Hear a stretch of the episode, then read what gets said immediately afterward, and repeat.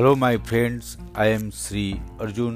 Welcome to my morning radio speech. The third part of Sath technology programs enables those who practice the Sath technology technique not only to experience the fourth consciousness but also to gain the habit of spontaneously projecting thought and action from the simplest form of awareness, pure consciousness, the total potential of nature's intelligence.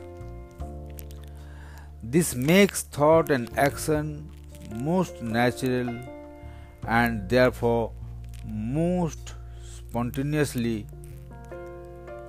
evolutionary. It brings the support of all the laws of nature to the individual and thus open the field of all possibilities for the fulfillment of every aspirations. Such technology is the union of individual awareness with the field of pure being in the state of fourth layer of consciousness. It helps to create integrated individuals, integrated nations, and integrated world family. Thank you.